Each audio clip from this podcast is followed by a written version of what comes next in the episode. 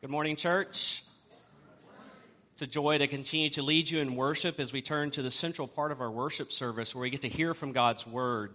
And I want to invite you to turn to Romans chapter 15.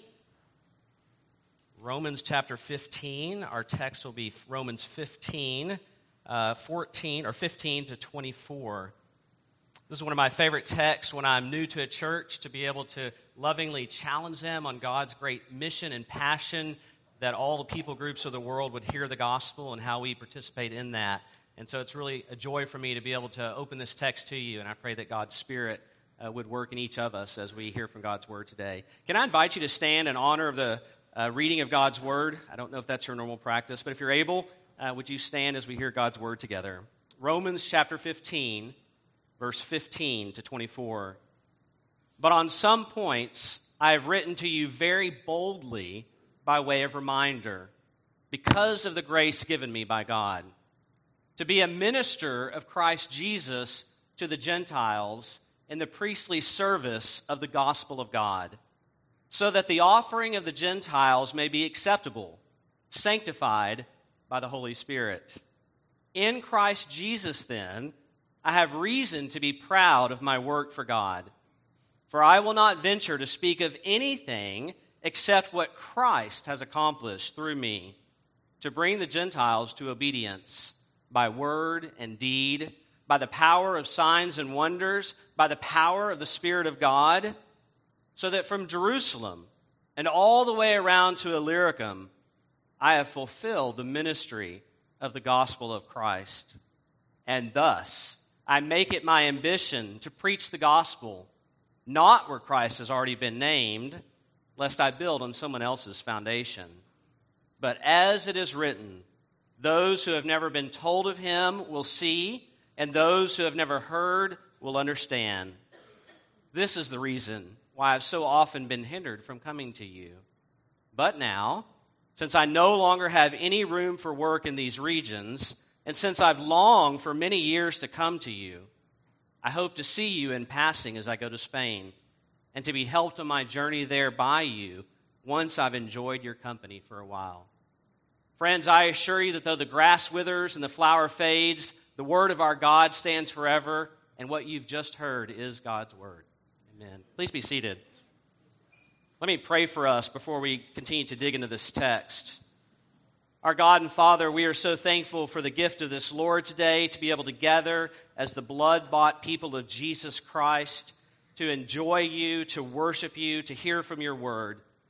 And Lord, as we want to consider this text from your word that we've just read, we pray that you would send your Holy Spirit, that he would open this text to us today, that he would exalt your magnificent and wonderful Son, Jesus, to us in fresh and new ways, that you would strengthen our faith that you would give us a grand vision for what Christ is doing to build his church around the world. And Lord, would you give us a very clear conviction of how we may play a part in that as those who've been redeemed by your grace and for your glory and for our joy. So bless this time, we pray, in Christ's name. Amen. India is about four times the population of the United States, almost 1.4 billion people. And of the Indians that are there, about 60 to 70% of Indians still have arranged marriage. So the father will and, and mother of a child will work and uh, make an arrangement with someone else. It's changing some as India becomes more modernized, but still very much many come to an arranged marriage. Indians would call what we have, where we typically date someone to find a marriage partner, they tend to call that a love marriage. So, one of the fun things when I meet an Indian couple is I ask them, Do you have a love marriage? or an arranged marriage. And I love hearing the stories on both sides. You might think that all the drama comes from a love marriage, you know, where you date someone and find someone, but there's actually quite a bit of drama that can go on in an arranged marriage as well. There's a bartering process, so there's a dowry that may be involved. Sometimes nowadays there's tensions between younger Indians who want to have a love marriage and parents who very much want to have an arranged marriage. I work with a number of Indian students at the University of Texas at Dallas who are international students. And just this last Thursday night, at one of our ministry events, I was talking to a young Christian Indian man. And we don't have many of those, most of the students are non Christian. But he's a very committed Christian. His girlfriend is a very committed Christian. I led them in a Bible study all last year, and I was just asking him about his time in India over the break and the holiday. And he was sadly telling me that his parents, who are professing Christians, do not want him to marry this girlfriend that he wants to marry because they haven't arranged the marriage. They want him to have an arranged marriage. They feel insulted that he would even consider having something. And so he's just, you know, pouring his heart out to me. And likewise, this girl's parents, who are Christians, also don't want her to marry this young man because they want to arrange the marriage. So lots of drama that goes on in love and arranged marriages in India. America used to have a system that was much more akin to Indian arranged marriage. There used to be in the United States not too long ago where if a young man really wanted to have the hand of a young woman, he would really have to make a case to the parents. He would have to really ask for their permission. And if it wasn't granted, oftentimes the marriage could not go through. I want to share with you one of the most remarkable marriage proposals that I've ever heard in an American context. And it happened about 200 years ago from a young man named Adoniram Judson to the parents of a young lady named Anne Hasseltine. And what I want to do before I read this proposal that I think you will find incredibly stunning is I want to put you in the place of one of three people either the young man making this proposal, the young woman receiving this proposal, or the parents who had to make a decision whether they would give their daughter to this young man. So, we're going to do a little audience participation for a moment. We're Presbyterians, that's unusual sometimes. But if you're a, a male, 13 or older, and you're not married, would you raise your hand? 13 or older and not married, all right? I want you to put your, you can put your hand down. I want you to put yourself in the, pl- the position of Adoniram Judson, okay? What would give you the courage to make this type of proposal? All right, if you're a woman 13 or over and not married, would you raise your hand? All right, we got a few. Okay, you can put it down. If you're just raise your hand, I want you to put yourself in the position of Anne Hasseltine. What in the world would make you entertain a proposal like this? Now, if you're married, would you raise your hand? Married people? Okay, put your hand down. I want you to put yourself in the position of Anne Hasseltine's parents receiving this. Would you say yes or no to this proposal? Okay, so I think most people 13 and above have a place here. Listen to this. Adoniram writes to Anne Hasseltine's parents I have now to ask you whether you can consent to part with your daughter early next spring to see her no more in this world. Whether you consent to her departure and her subjection to the hardships and suffering of a missionary life. Whether you can consent to her exposure to the dangers of the ocean, to the fatal influence of the southern climate of India, to every kind of want and distress, to degradation, insult, persecution, and perhaps a violent death. Can you consent to all this for the sake of Him who left His heavenly throne and died for her and for you? For the sake of perishing immortal souls, for the sake of Zion and the glory of God, can you consent to all of this in hope of soon meeting your daughter in the world of glory with the crown of righteousness? brighten with the acclamations of praise, which shall redound to her Savior from heathen saved through her means from eternal woe and despair. Now, that's a marriage proposal.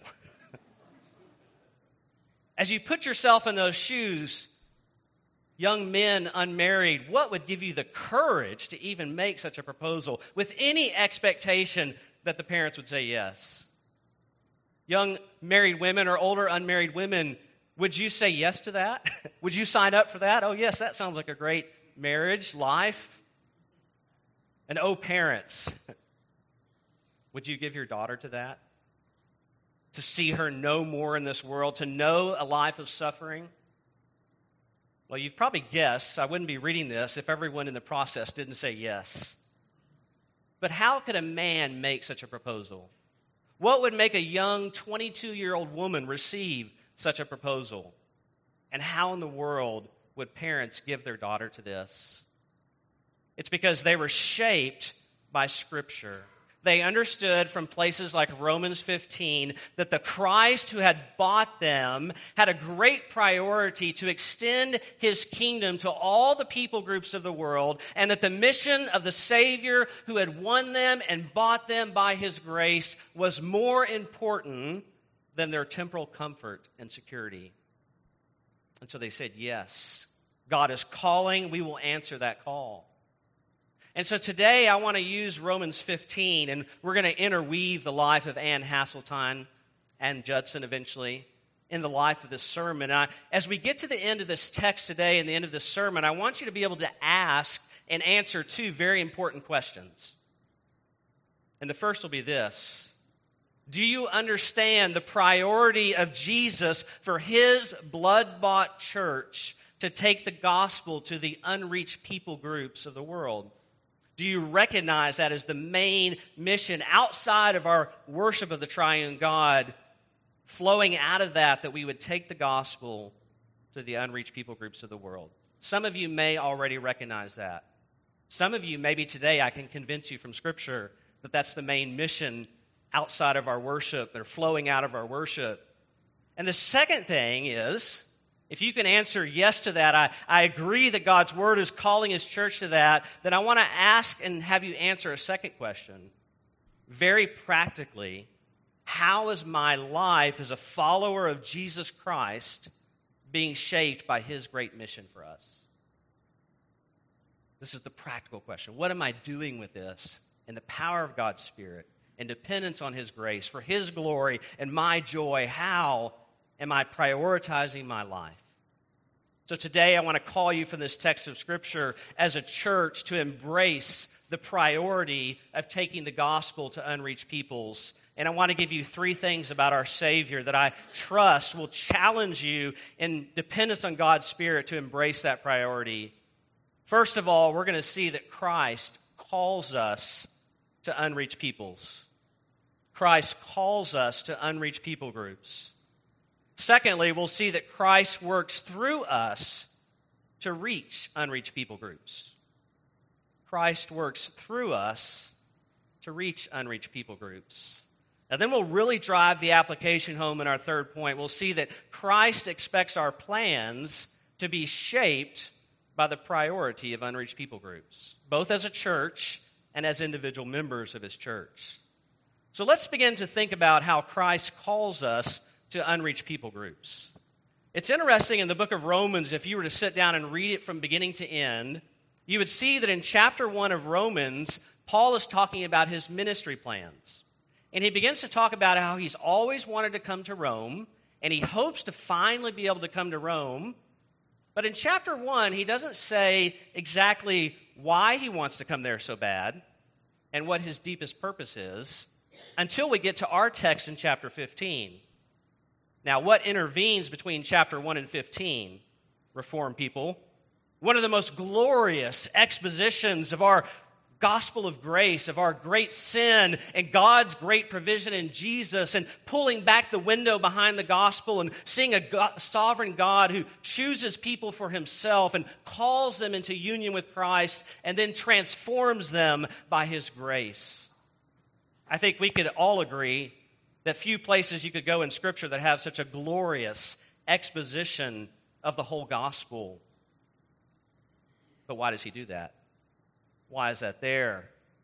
I think we discover when we get to especially verse 20 and 22 of our text, where we, we begin to find out what has prevented Paul so long from coming to Rome. It's because he has a great priority. Look at verse 20. This is Paul's mission priority. I make it my ambition to preach the gospel, listen to this, not where Christ has been named, lest I build on someone else's foundation. But as it is written, and he's quoting Isaiah 52, those who've never been told of him will see, and those who've never heard will understand. And he says in verse 22, this because I have this mission priority of taking the gospel to unreached peoples. This is the reason why I've so often been prevented from coming to you. So we discover what the delay has been. But then when we get to verse 24, we discover what he intends to do. Why does he want to see them so bad? Is it just to have time with them? We'll look at verse 24. I hope to see you, and notice the words, in passing. I hope to see you in passing as I go to Spain, and to be helped on my journey there by you once I've enjoyed your company for a while. In other words, there's another unreached area, Spain. The gospel has not gone there. And part of the reason I want to come is so that you will help me in the church's great mission to take the gospel where it has not been. When I was living in South India in Bangalore, I had a ministry meeting I had to go to in, in Cambodia. And the only way you can fly from South India to Cambodia is to take a stop in Bangkok, Thailand. And so, as I was planning my trip, I realized that I would have a 10 hour layover in Bangkok, Thailand. There was a young man who was in the college and career ministry at Trinity Presbyterian in Plano when I led the college and career ministry there for a number of years. And I had not seen him, and so I, I emailed him and I said, Hey, Stephen, I'm passing through. I've got a 10 hour layover in Bangkok. It would be so great to get together. I'd love to see you. Maybe you can show me around Bangkok, and then I'll get back on my plane and go to Cambodia. Stephen understood that, hey, he was important to me. I was making a priority of seeing him. But he also understood that the main purpose in flying to Bangkok was not to see him, it was to go to Cambodia. Paul is revealing his hand here. I do want to see you. You're important to me. I want to enjoy your fellowship, but I also want you to help me in my great mission. I have greater plans. You're going to be the springboard. You're going to be the one that, by God's grace, is going to partner with me to take the gospel to a new area in Spain. I see what Paul's doing is very similar to when my wife Kelly and I applied to Mission to the World back in 2009. As we applied to our organization, they wanted two things, especially from us. They wanted to see that we assented to our Reformed doctrine. Now, when I was ordained, only I had to be tested on the Westminster Confession of Faith, but when I signed up with MTW, even my wife had to be tested. We both had to agree that we believe that the, the Westminster Confession is the system of doctrine that's taught in the Bible. I think Paul gives us such a clear and thorough exposition of the gospel in Romans because as he goes to Rome and invites them to partner with him, he's saying, This is the gospel that I preach. You want to know what I believe? This is what I believe. And I think we benefit from having this clear exposition because of that. The second thing that Paul does here in Romans that we also had to do is found in chapter 16. Just turn the page or wherever you see chapter 16. I'm not going to read this, but I want you to notice that from chapter 16, verse 3, all the way down to verse 15 is just a list of names.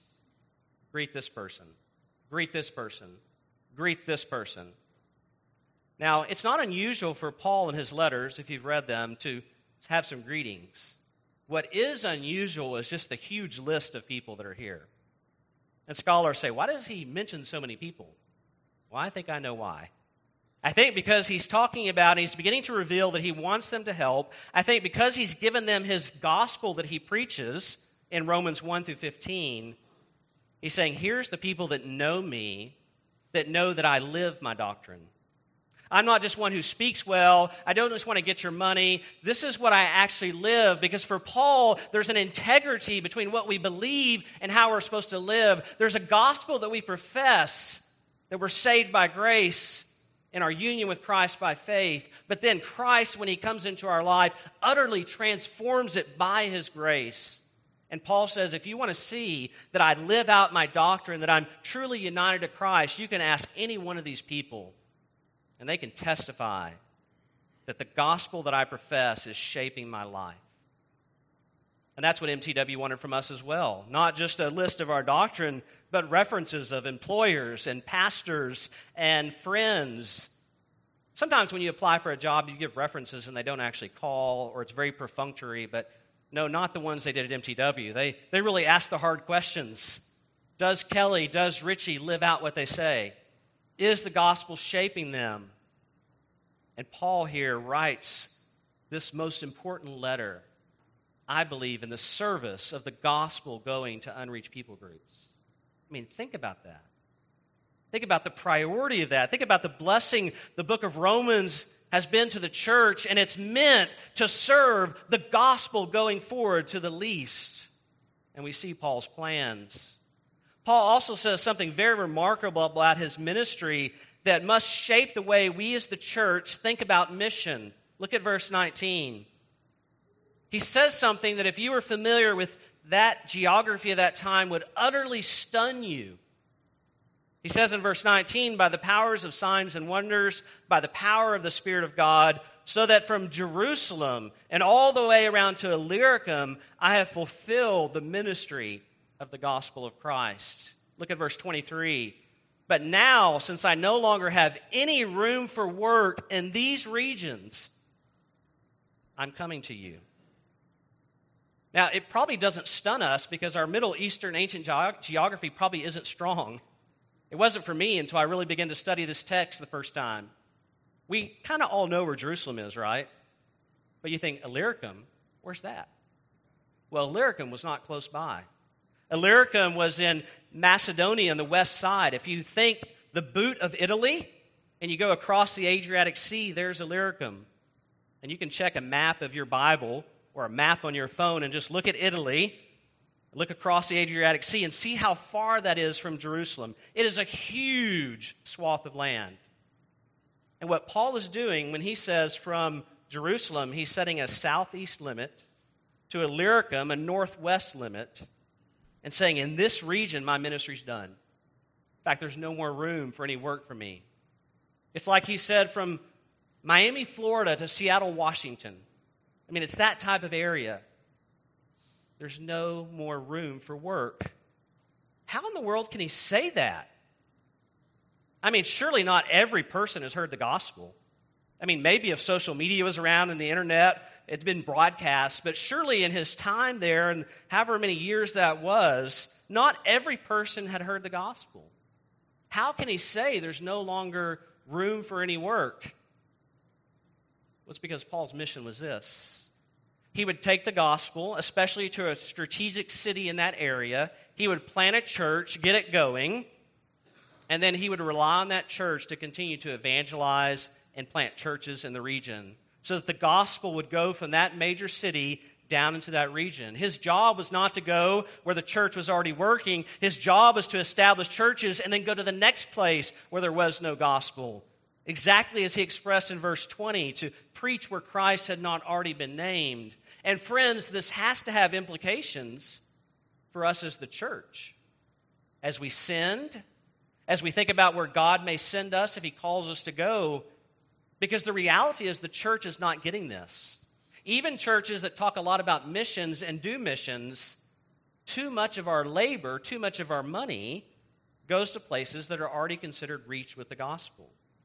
Now, please don't mishear me. Our job is to evangelize Arlington. Our job is to continue to plant churches in DFW. We should support works in our Samaria and our Mexico and support other missionaries. But what missiologists tell us is that of every $100 given to missions, do you know how many goes to support those who are working among unreached peoples? $1. Just $1 of every 100 that's actually given for missions. That means there's a mismatch here. And where your money goes is where your people go. That means that there's not enough laborers who are answering the call to missions, who are taking the gospel to the unreached areas of our world. Places like Japan that are 99.5% non Christian. Places like Thailand that are 99.5% non Christian. Places like India where there are 2,000 unreached people groups. Where there are more people in India who've never even heard the gospel in any way than there are people in America, period. We're not getting that. And yet, Paul's vision is so succinctly stated in verse 20 that as the church, we have to take seriously where he says in verse 20, I make it my ambition to preach the gospel not where Christ has already been named, lest I build on someone else's foundation. This has to be the heartbeat of the church as we think about the mission that God is calling us to. Now, where does Paul get this? Is it merely his Damascus Road experience? Or is there something deeper? Well, we see when he roots his mission in verse 20, he doesn't refer to the Damascus Road experience, he refers to the Old Testament.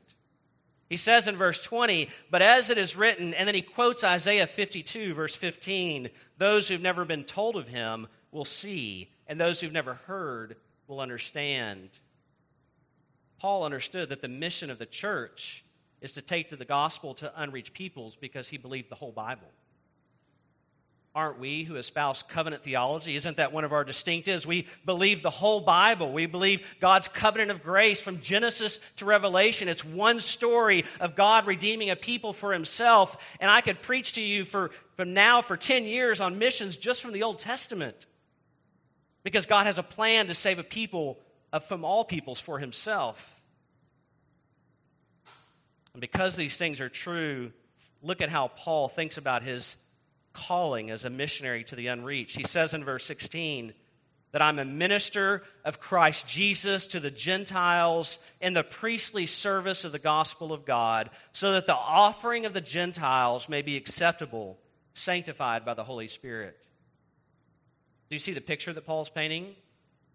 He's picturing himself as a priest and his offering to the triune God are new peoples who hear and respond to the gospel. He says, God, Father, Son, and Holy Spirit, this is my offering of worship to you. I mean, did you notice how the, every member of the Godhead is mentioned in verse 16? He's a minister of Christ Jesus, the incarnate second person of the Trinity. He's in the priestly service of the gospel of God, referring to God the Father. He offers it up through God the Holy Spirit. Paul says if you want to do something that honors the triune God, your creator and redeemer, then get involved in his mission. Take the gospel through sending, through going to those who've never heard, and as they respond in repentance and faith and become worshipers of the triune God by grace alone, through faith alone, in Christ alone, you offer your worship to God. And it's acceptable God is pleased. He delights in our laboring for His great mission, which is to call men and women from every tribe, tongue, and nation to salvation and through Christ to worship Him. Now, you may be thinking an objection here right now, but hey, Richie, that was 2,000 years ago. I mean, surely after 2,000 years of the church's work, surely there's no more unreached people groups in our world. Oh, friends, how I wish that were true. The reality is, it's quite the different case. There are approximately 16,000 people groups in our world, and 40% of them are considered unreached with the gospel. Billions and billions of people will live, will die, will go to hell, and they'll never met another Christian personally, and they'll never heard the gospel. Entire people groups I was struck when someone first asked me to think about going to serve in India, and I was actually headed to Cambodia, I thought, and I began to look at Joshua Project, a, an organization that catalogs unreached people groups. And I was stunned as I looked at this list of the, the 100 largest unreached people groups in the world. And I kept seeing India over there. And I counted, and there were 46 of the 100 largest unreached people groups in the world in this one country of India. The smallest of those 46 groups was 6 million people. 46 people groups, 6 million or above. The largest is the Shiite people, 77 million. Millions, hundreds of millions. Again, the vast majority of whom do not know a single Christian, have never heard the gospel in any way. And so there is a great need. The calling of Paul is the calling of the church because Paul never did it alone. Sometimes when we think about Paul's mission, we think about this Lone Ranger missionary. He was not a Lone Ranger missionary. He was sent out by a local church in Antioch. He never went by himself. He always had co laborers going with him. He was always part of a missionary team. He never went by himself. It was the church moving with Paul to take the gospel where it needed to go. Now, we've heard regularly, probably, if you've heard anything about missions, there's only three ways to respond to God's calling on the church to take the gospel. You can, you can send, you can go, or you can be disobedient. now, the third option is not an option for us, right? We want to either send or go. But before we get to specifics of that, I want to give you a different way to think about this. As Presbyterians, we love to catechize our children. I suspect that Nate, who joined today, was catechized by his mom and dad. We pass on the Reformed faith. We want them to know that the chief end of man is to glorify God and enjoy Him forever. We want them to be able to clearly define justification by faith. We pass on our faith covenantally. We do family worship. But this also means we need to pass on covenantally the mission of Christ Church. We need to be working parents and grandparents with our children and grandchildren to read the great missionary biographies with them, to study the scriptures with them and point them to God's mission, to pray with and for them for missionaries doing all kinds of mystery, ministry, but especially those who are laboring in unreached people groups. We need to be pleading on our knees with our children for countries like Japan and Thailand and India, where it's 99% non Christian. Places like the Arab world that are so hard to penetrate. We need to be helping our children to find ways to give some of their allowance to missions and to be involved so that our children that we pass on this covenantal mission so that they grow up knowing that a follower of Jesus is one who first of all gives himself to the worship of the triune God who delights in God's sovereign and free grace in Jesus and through that takes that message to the unreached people groups of the world either as a sender or as a goer. That our children would know there's only two real options for them as a faithful follower of Jesus I want you to hear what Ann Judson wrote about that. And we're going to learn that she discovered how difficult it was to follow Jesus. Listen as she wrote to this letter to her mother back in America. I want you to see her passion to pass on God's mission covenantally. She wrote, I know, my dear mother, you long very much to see my little son. I wish you were here to see him. He's a sprightly boy and already begins to be playful. We hope his life may be preserved. Now, why? So, you just want to keep safe like all of us parents want to do? We hope his life may be preserved and his heart sanctified, that he may become a missionary among the Burmans. Now, this is a woman who'd already tasted, I'll tell you a little bit more later, the hardships of a missionary life. And she says, What's more important for my son is that he serve Christ in his great mission. I want his life preserved so that he can be engaged in God's great mission oh friends, that Christians in America in 2024, that we would have that vision for our children and our grandchildren, that as we obey our Lord's calling to raise up laborers for the harvest, that we would be pleading and fasting for our children and our grandchildren to be those who would be sent to the hardest and the most difficult and the most unreached places on our planet, that Christ may be glorified as the gospel goes forward and men and women are drawn to himself. Friends, are you seeing that Christ calls us to the priority of unreached people groups? Now, maybe you're feeling overwhelmed right now. Maybe you think about, I couldn't pray for my children or grandchildren that. I can't encourage them to do that. Maybe even as I talk, you feel a stirring. Is God calling me? And you're like, I can't do that.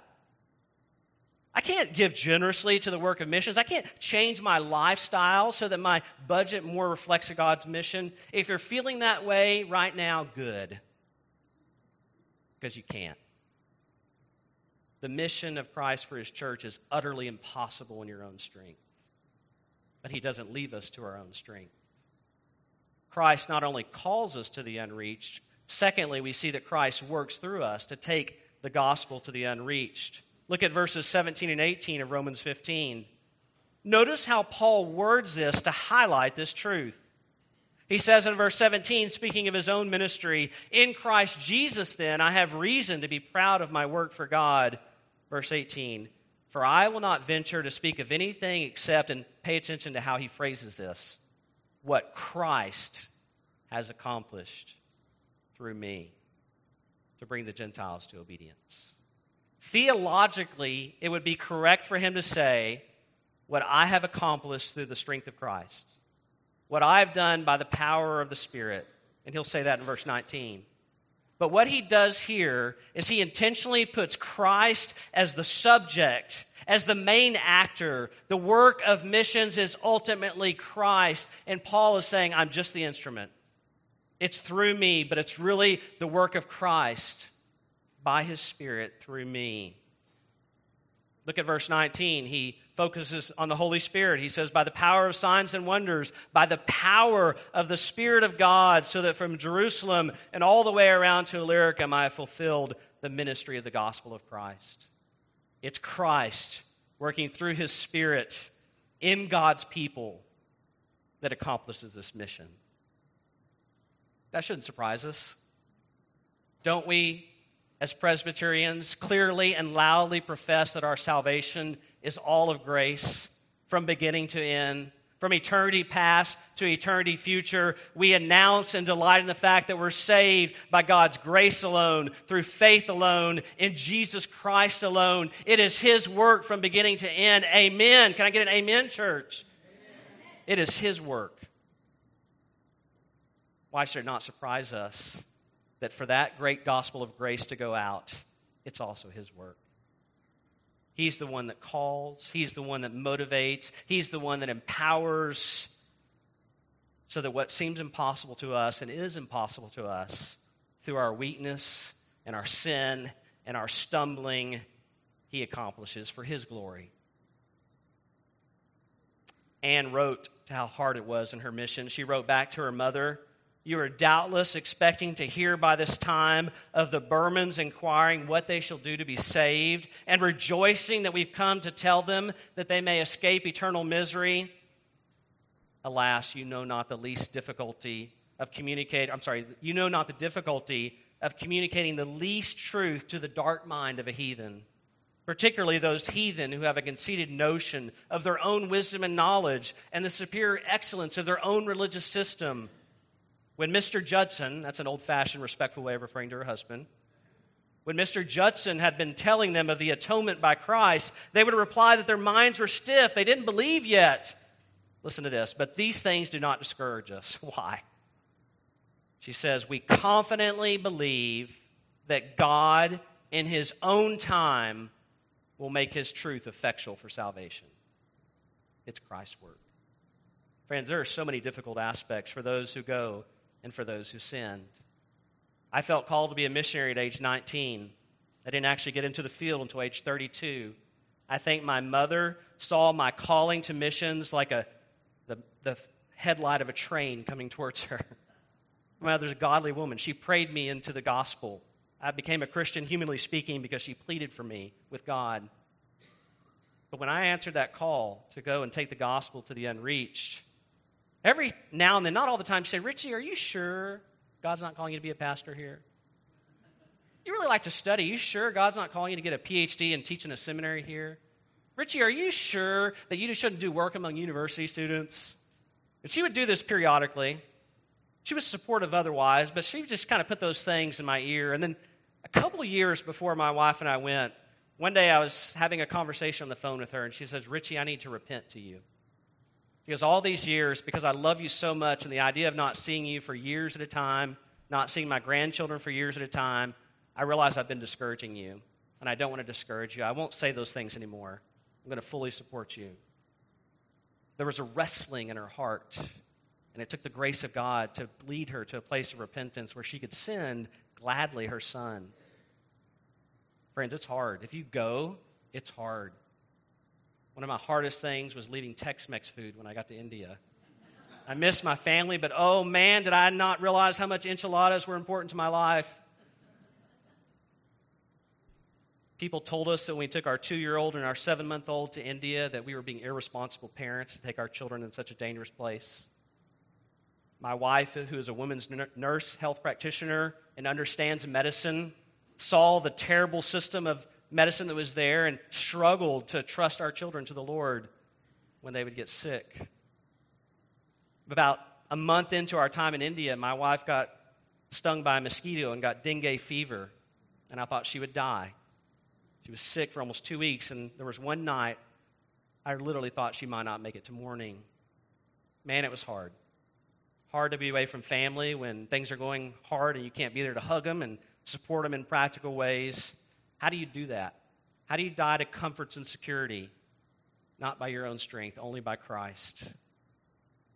If God begins to work this in your life and you begin to say, I've been given a stewardship with my resources, and I want to be a better steward of those resources to support the work of the gospel among unreached peoples, first of all, through my local church and beyond that, and I'm going to begin to live differently, it's going to take grace to go into the realm of sacrificial giving. If you're going to begin to pray faithfully and fervently for unreached nations and peoples and missionaries laboring among them, you won't be able to do it in your own strength. It's going to take grace. And friends, I'm here to tell you there is good news in our text today. Everything that God calls us to do by His grace, He gives the grace to do through Christ in our union with Him. So we've seen two things so far. We've seen that Christ calls us to unreached people groups. We've seen that Christ works through us to reach unreached people groups. And friends, because these things are true, just for a moment, we need to consider our third point that Christ expects our plans to be shaped by the priority of unreached people groups. Again, I just want to highlight from verse 22 and 23 that the thing that kept Paul from going to Rome was because of his passion and commitment to unreached people groups. It wasn't because of lack of affection, it wasn't because they weren't important to him. Ann Judson wrote this to her mom. You can tell she had a good relationship with her mother. She loved her mother. She wrote to her mother, Oh, how I long to visit your fireside at Bradford. I want to spend a few evenings with you and telling you what I've seen and heard. Alas, we have no fireside, no social circle. We are still alone in this miserable country, surrounded by thousands who are ignorant of the true God and the only way of salvation by Jesus Christ. Oh, pray for us that we may be faithful unto death and never give up or be discouraged, that we may not have immediate success, or though we may not have immediate success, we still feel happy in our employment and have reasons to thank God that He's brought us here. We do hope to live to see the scriptures translated into the Burman language and to see a church formed among these idolaters. She loved her family. It wasn't because she was running away from a hard home life, getting halfway across the world. It's because there's a greater priority for God's people. God had called her to go, and she answered that call. Paul, again, envisions the church helping him in Rome. Look at verse 24. I hope to see you in passing as I go to Spain, and not just to worship together, not just to encourage each other in the gospel, but notice what he says in verse 24 to be helped on my journey there by you once I've enjoyed your company for a while. What did that look like? I think it would have looked like money. It would have looked like them committing to pray for him, and I think sending some people with him. I think he envisioned some of the Roman Christians going with him because that seems to be what he did everywhere. Now, the Bible never tells us if Paul made it to Spain. Church history, tradition says he did, but the Bible doesn't tell us. But what we see in Paul's life and in the life of the church is that he's calling us to have our plans shaped by the priority of unreached people groups. So let me just speak for a minute about what that looks like. I want to ask you some hard questions that you need to ask before the Lord when it comes to the sending side? Does your budget reflect the fact that you get this? Can you say specifically that how much I give to my local church and missions reflects the fact that I have a stewardship, that I get God's purpose, and here's why I give what I give and don't spend on myself what I do? I can't answer the specific numbers on that. That's before you and the Lord. But I can say and point you to the fact that Scripture calls for sacrificial giving calls for generous giving. It calls us to be involved in God's mission, first of all, through our local church, but through our local church and beyond to the great mission of Christ Church beyond. And so I just challenge you to think before the Lord does my finances reflect that I get this? Can I say specifically how it does? Secondly, does my prayer life reflect this? Do I have a method, an intentionality to regularly be praying for the gospel among unreached people groups? Am I praying for places like Japan, Thailand, specific people groups in India? I'll give you three ways you can do this. One, you can go and Google Joshua Project or Operation World. You can download an app that will send you an unreached people group of the day. You can pray for them. You can talk to me, get on my weekly update. I highlight a different unreached people group in India every week. That's what our family uses in, in our family worship. Once a week, we have one people group that two or three times during family worship we'll pray for and plead with God for that He would raise up laborers. We're praying for the Chamar people of India this week 54 million people. 99% of them do not know Jesus. Can you look at it and say, I know how my prayer life is reflecting this priority as a family, as an individual, as a church? Now, maybe some of you, if you're between the age of 7 and 70, I want you to consider this. Is God calling you to go? Is God stirring your heart that with whatever you have, skill wise, is God calling you to go? I had a couple that joined us in India. They were 69 years old and they came and served with us for two years and had a wonderful ministry in India. I had a couple at our church at Trinity that retired early at 62. They spent eight years in South America with MTW as missionaries. Young people, those still in school, elementary school, as you think about what is God calling me to be, you know, people ask you that question what do you want to grow up to be? Is God calling some of you in middle school, elementary school, high school, college, that maybe He's calling you to take the gospel to unreached people groups? I'm praying there's some of you He is. I'm praying that's the fruit of this text today in some of your lives. Now, you may be thinking, Richie, I'm not the pastor teacher type. That's okay. You know what? Some of the hardest places in the world to go to, I can't go to because all of my education is theological and I'm a pastor and I can't get a visa to stay in. I got kicked out of India for that reason. I can't go live there because that reason. Some of you could live there. Some of you could go to the places like the Middle East, a Japan, a Thailand, because some of you have jobs where you work for a company that's transnational. You could take a posting in a place like that, live two or three years, and help out the church. Is God calling you to do that? Whatever skill set you have, if you have a heart for it, God can use you whatever skill set you have. So here's what I'm asking you to do. If you just think, even for an inkling, that God may be calling you to go, take the next step. Talk to me after the service. Let's have coffee or lunch. Talk to MTW. Find a way to go on a vision trip. MTW is doing an every three year um, missions conference in Atlanta in November. Come to that missions conference, hear what God's doing around the world, see the opportunities to serve, rub shoulders with lots of missionaries. Just take the very next step. You're not having to commit to, I'm going to go die in Burma right now. Just take the next step if God's maybe just that stirring your heart. You're between age 7 to 70. Think about that step. I want to close by just telling you about the fruit of Anne's life. Now, I'm not telling you this, this is not a Be Like Ann Judson sermon. Anne was a sinner. She was a weak, just like you and me, but she's an illustration of what God by His Spirit can do in a person's life. After her and, and Adoniram got married, honeymoon's over in two weeks. They're on a slow boat to India, literally. They get to India where they think they're going to serve, and they're not wanted there. They face persecution, not by Indians, but by others. And they actually had to leave and go to a, a new field to Burma, which is modern day Myanmar. They were told when they went to Burma, you're wasting your time. Those Burmese people are so ingrained in their religion, they will never listen to the gospel. Don't even bother going there. But we've seen the confidence they had in God. They went, and in the midst of their move, Anne was pregnant. She was eight months pregnant. And in the midst of that move to Burma, she miscarried. Now, our family's had two miscarriages. They're hard any stage. Ours were early stage miscarriages. An eight month miscarriage is almost devastating. I mean, all of them are devastating to some degree. And they're away from home, away from family. Then they had a son named Roger. He was the one that I quoted earlier when she says, I hope he'll be preserved. You know what? He died at eight months old himself. She wrote this home. I mean, you would think she'd like, okay, I'm done. I think my wife would have been done. She says she was not deterred. She wrote this to her mother about her son's death.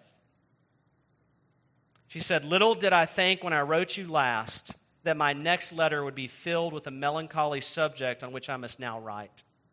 Death, regardless of our lonely situation, has entered our dwelling and made one of the most happy families wretched. Our little Roger Williams, our only little darling boy, was three days ago laid in the silent grave. Eight months we enjoyed this precious gift. Now, these next words, if you're a parent, they're going to resonate with your heart eight months, we enjoyed this precious little gift in which time he had so completely entwined himself around his parents' hearts that his existence seemed necessary to our own. Parents, you know what that's like. But God has taught us by afflictions what we would not learn by mercies that our hearts are his exclusive property. Man, what grace God poured in this woman's life to continue to persevere to continue on God's mission. And that wouldn't be her last trial. In 1822, after she'd been gone about 10 years, she became very, very sick and had to return to America because she was having liver problems. But she didn't come with a woe is me attitude. She didn't come and just, hey, I'm done. Okay, I gave my decade. Now she wrote a book. she wrote a book called A Particular Relation of the American Baptist Mission to the Burman Empire. It was one of the earliest histories of American mission. And then she went back. But when she went back, the troubles weren't done. Her husband, Adoniram, got put in jail because he got caught up in something called the First Anglo Burmese War. So, what did Anne do? She got a little shack outside the prison. Every day for two years, she took food to him. She prayed for him. She lobbied with government officials to have him released. And historians say, humanly speaking, she was the only reason he survived and got out. So, after two years, he's finally released. Now, if it was my family, we would probably have gone home then. okay, We've done enough. We don't want to get thrown in jail again. We've already lost children. We've done our time. Let's go back. But not the Judsons. They stayed, they continued to labor. She actually died not too long after that in 1826 at the age of 36 from contracting smallpox. Just before she died, she had a little girl, Maria, born, and that child died a few months after her death. Was her life wasted? dying at 36, facing so much tragedy, only 14 years on the field. Was her life wasted? What did she accomplish? She actually accomplished quite a bit by God's grace. She shared the gospel a lot. She ministered to orphan girls. She educated children. She was actually the first Protestant to translate any of the scriptures into Burmese in 1819 when she translated the Gospel of Matthew. She wrote a catechism in Burmese. She translated the books of Daniel and Jonah into Burmese. And she wrote a lot of letters home that were published as devotional writings. That's why I'm reading from them. Some scholars say that her work and writings made the role of missionary wife as a legitimate calling for 19th century Americans. Another said her letters and example kept missions alive for American Baptists. Because of her numerous biographies, she remains the most influential missionary woman in American history. And perhaps one of her greatest achievements was just keeping her husband alive. Because though she died, Adoniram went on to live, and he married a second wife, and she died, and he married a third wife. And he lived until the age of 62. And Adoniram was a remarkable man himself. When him and Anne were on that boat from India to Burma, they said this If God will keep us alive long enough to translate the scriptures, to see a church planted with about 100 people, we would see that as just amazing success. That would be beyond our wildest dreams if that could happen before we both die. What happened when Adoniram died at the age of 62? They had indeed translated the entire scriptures in Burmese, but it wasn't one church with 100 people. It was about 100 churches with 8,000 people because of the faithful labors of Anne and Adoniram. Because a young man and a young woman and her parents said yes to that incredibly amazing marriage proposal.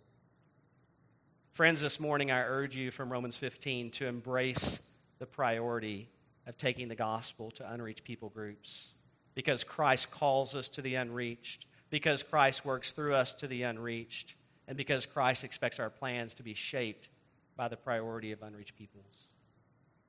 I want you to pray with me for a moment, and I'm going to give you just a couple minutes of responsive, silent prayer. I don't want the things that God is working in your heart right now just to be distracted by something else. I want you to just pray through these three points for just a second. For just a few seconds, would you praise God for his incredible mercy for his mission to go to all peoples? Would you praise God for the fact that he condescends to entrust his gospel message to us? Just for a few moments of silent prayer, would you praise your Savior?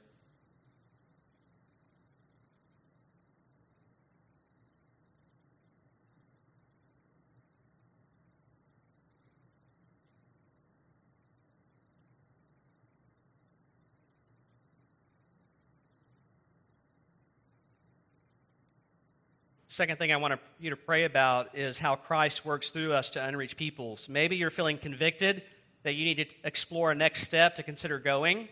Maybe God is challenging you to be more devoted to prayer for missions and missionaries. Maybe God's calling you to be more generous in your giving, and those things seem impossible to you. Would you just confess that to Him? Would you just own up to that? Would you repent in areas you need to repent in and your lack of trust? Just, just spend a few moments just repenting, asking for God's help in this, just for a moment.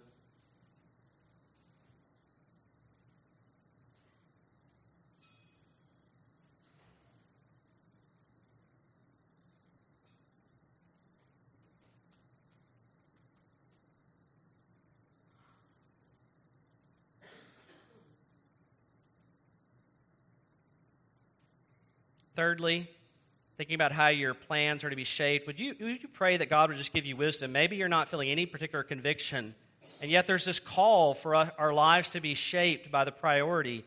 Would you just spend a few moments praying that God would continue to reveal to you the specific ways you need to grow as either a sender or one who goes? Just, just for a few moments.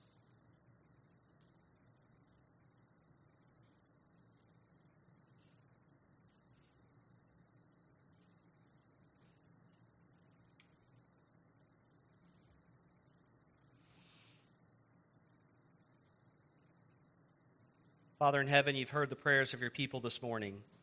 Please answer them mightily for your glory and our good. We pray this in Jesus' name. Amen.